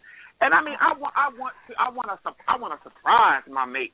I don't want to be like, oh, I seen that, boo, something else, because they're gonna get bored with that. You know, we have to learn how to have some self respect. If you're showing your body for art, or if you're getting paid for it, Kim Kardashian got paid. You know, all these other people are just doing it for free,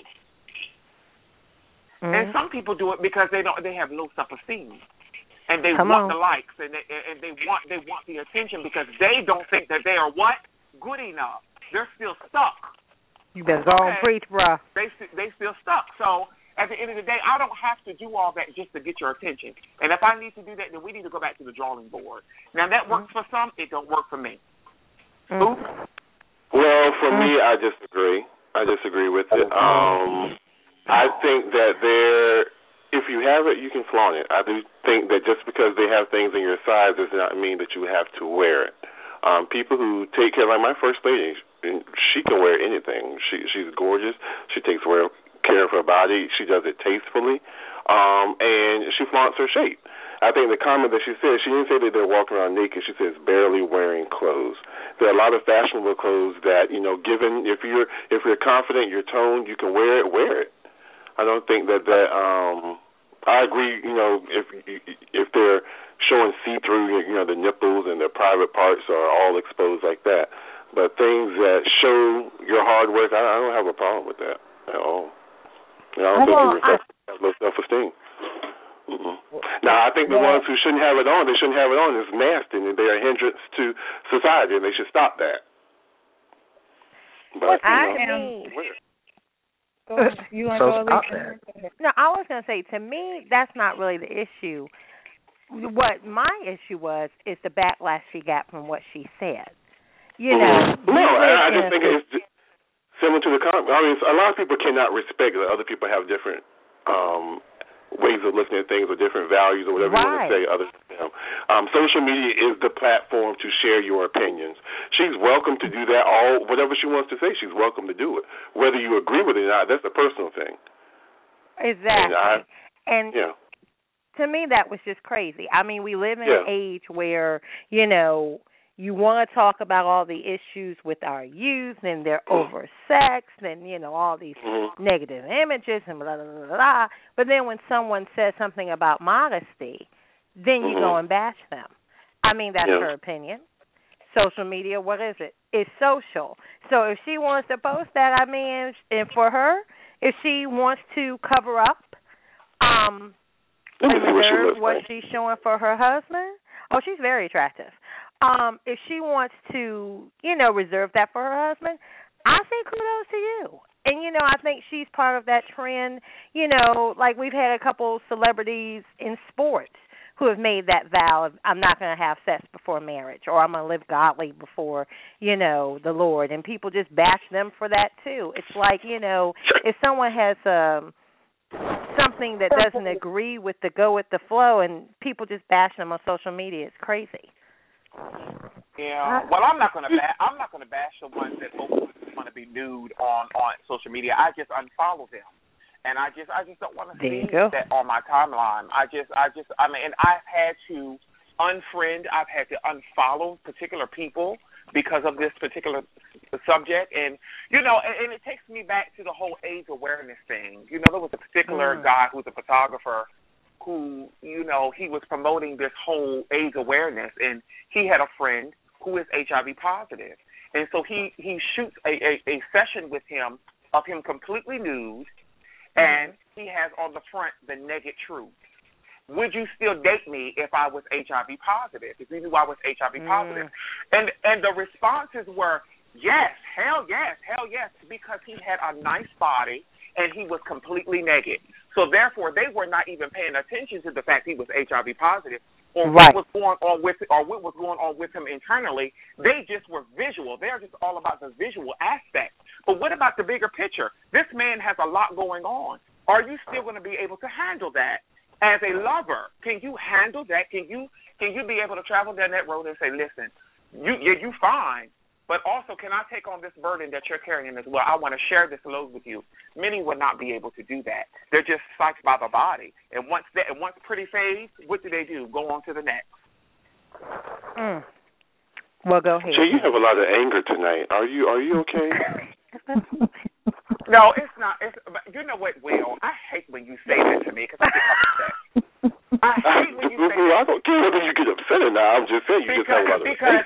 Is there something that you would have preferred them to say by looking at them and saying that they were okay with it? I am just passionate about people just being themselves. I just want you to get to know who you are and stop exposing yourself, belittling who you are, removing your character just to please others. I don't like that. Mm. It upsets me. And it makes it hard for people like me who's walking in my truth because they expect me to be that way. I doubt that. Mm. That won't happen, boo. I can respect your decision, but I just don't think that just because his body is like that, he wants to show it. Don't hate on him at all. Get yours like I'm that if you feel that way. No, not hating on him at all.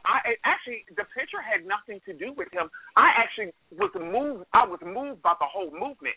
It was the comments. And, I mean, some of them got nasty. And I was like, oh, my God, did y'all totally forget that this is HIV awareness?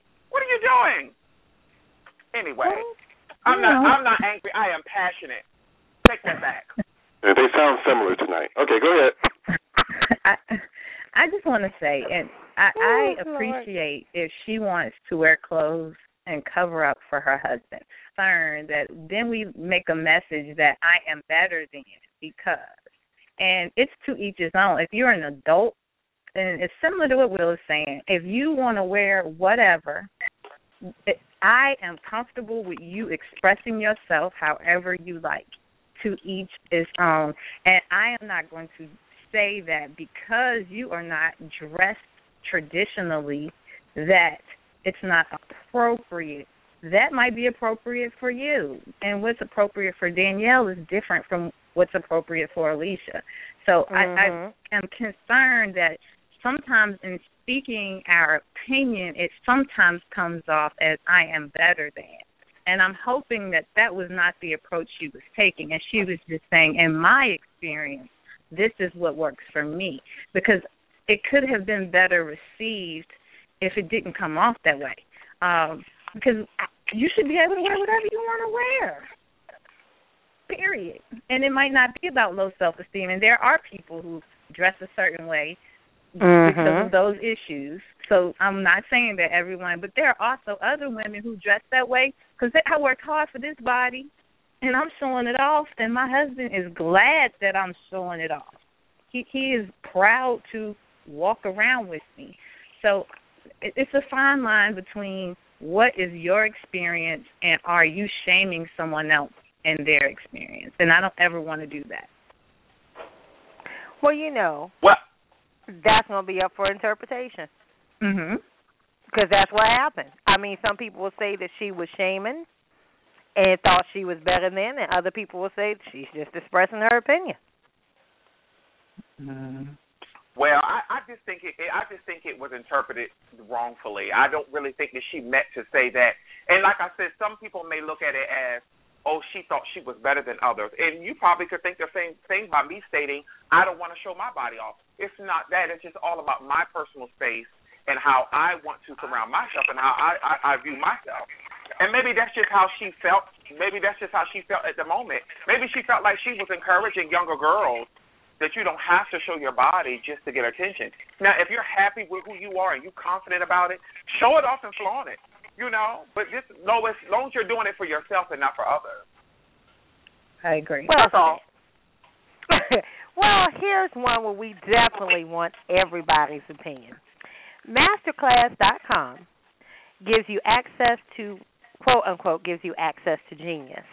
The website offers classes from the best in the business Paid viewers can learn the art of performance from Usher, tennis lessons from Serena Williams, and acting lessons from Dustin Hoffman and Kevin Spacey. And they're working to add even more celebrities to that website. Again, that's Masterclass.com. So the question is, if you were asked to teach a master class, what would it be? A master class. I got to think about it. That's a tough one. I can't believe y'all quiet. Yeah, that's a tough one. A master class? I think I would teach a master class of just being authentically you, walking into truth of just being authentically you, you know. Mm. And I would definitely have each and every one of them to bring a picture of a baby picture of themselves and ask them, what would you tell that young child? What would you tell that 4-year-old or that 5-year-old? Because I have a picture of me when I was 4 next to my bed. And I think that child went through a lot. So, you know, and he was not told some of the things that he needed to embark the journey of adulthood. He learned the hard way. And my story may not be as bad as others, but however, you know, I think maybe if some things were told to me, maybe my choices or my decision-making or maybe even how I view myself or how I approach life would be totally different. But I think that would be something that I would do, you know, teach a master class on just being you and not giving a damn. All right, now. That's a nice title right there. So you do write that one down. I like that. I tend to run away from words like expert and master because I think I'm the only expert of Danielle. So I'm not really comfortable with saying I would teach a master class on anything. I think we all bring wisdom to the table. So maybe my class would just be about me because I'm the master of Danielle. No one else can master me better than I can. I can't come up with anything else that would work for this one. So y'all got me on this one. Oh, fuck. Nate or Will? I'm trying to think.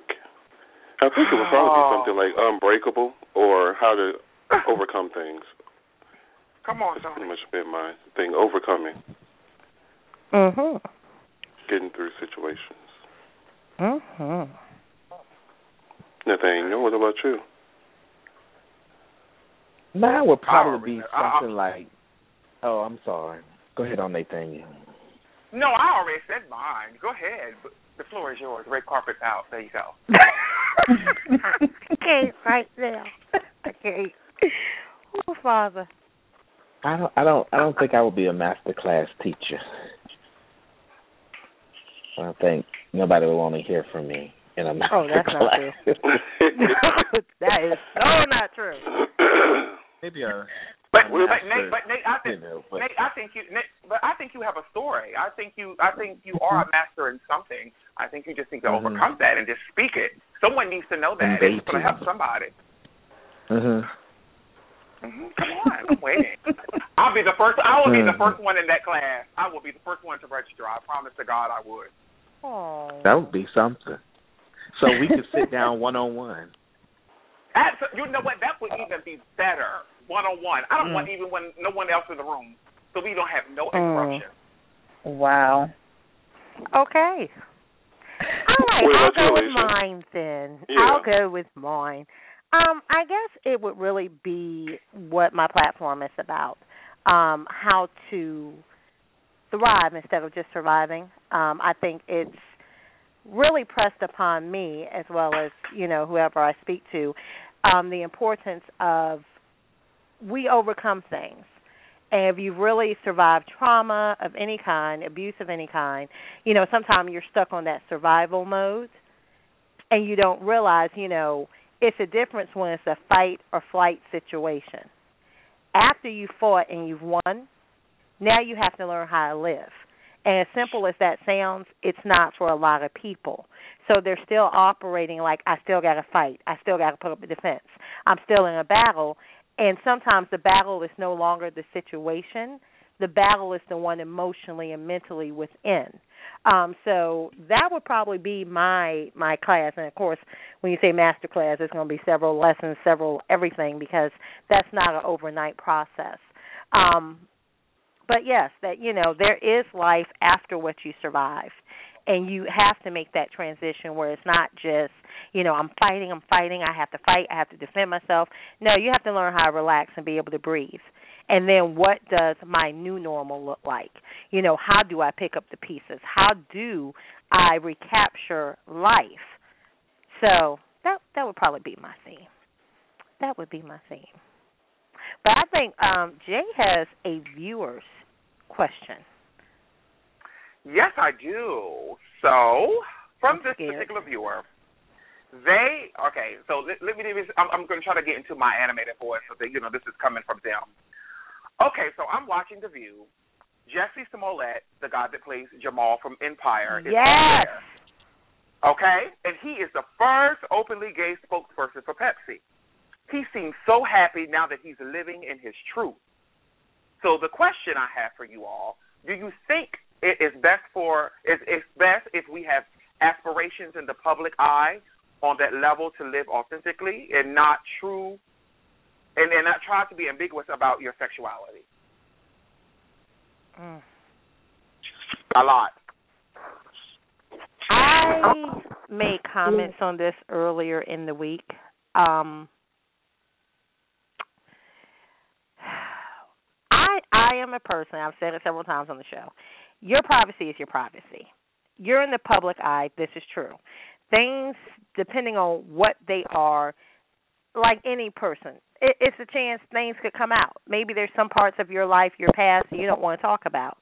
But that doesn't mean I have to tell you every single thing about my past and my life. So, like with Jussie Smollett, I remember with the Malik Yoba situation, or however you say his last name, where he sort of outed him, and I guess that's where a lot of stuff came out later, where he actually said it, because I don't remember any time in his past acting history where he ever said he was gay. I could be wrong. Well, I think it.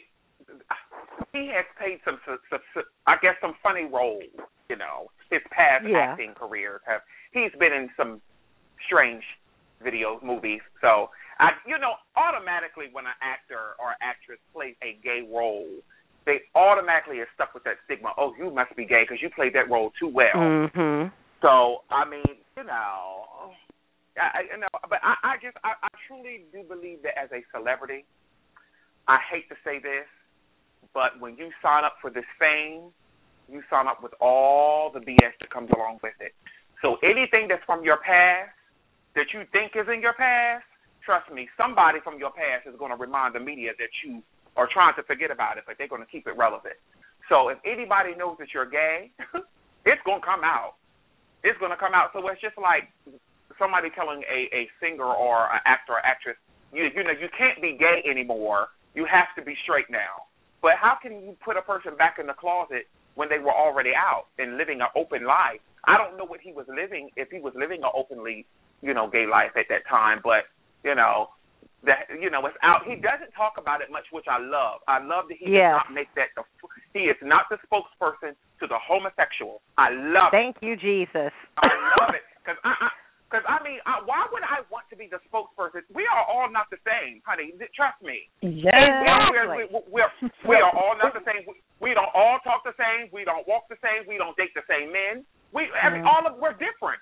It's just an orientation. We're all still individuals, but I hate when they always put this stigma on gay men that we're all alike. No, we all come in different shapes, sizes, forms, and we like different things, and we have different tastes.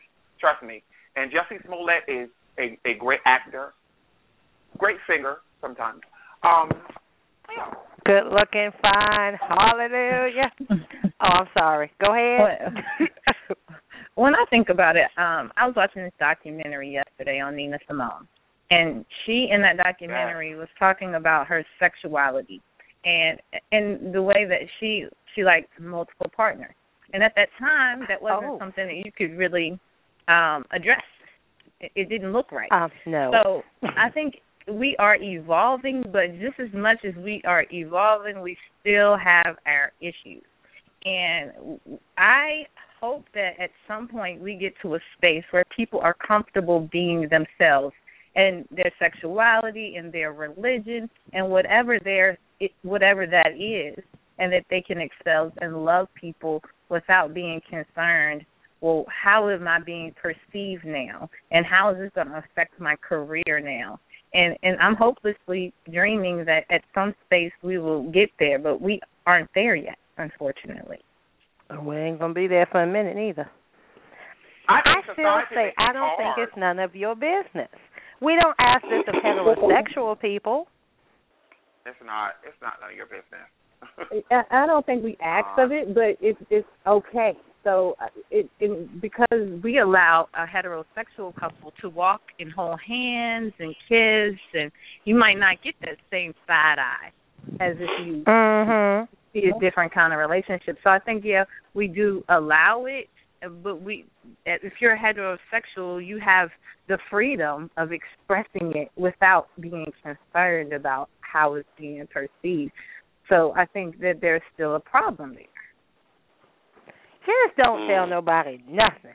Nothing. Who'd you say?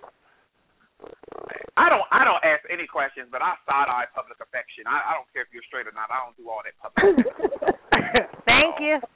There is don't be touching me. A little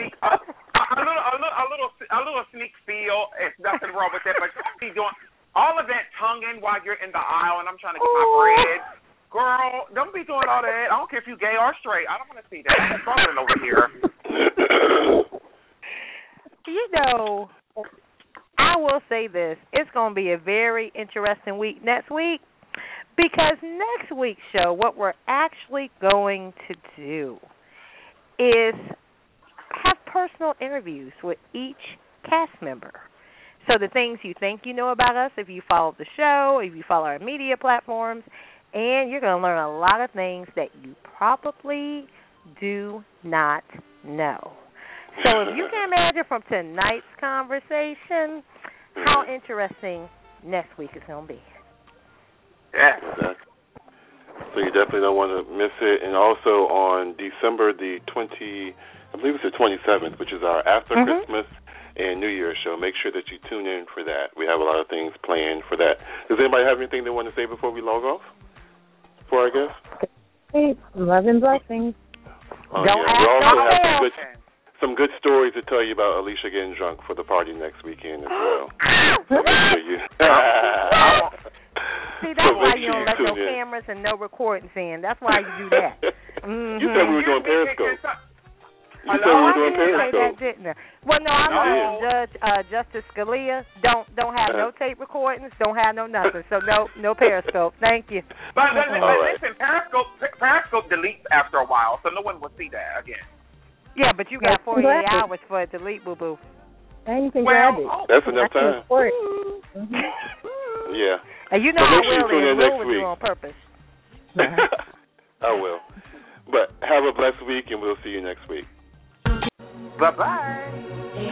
We hope you've enjoyed this episode of Let's Face It with Will Strayhorn and Friends. We ask that you visit www.letsfaceitradio.com for up-to-date information on future shows, special guests, advertising opportunities, and exciting interactive ways that you can be a part of the show. Join us next week, same time, same place, for real people, real topics, real talk. Let's face it.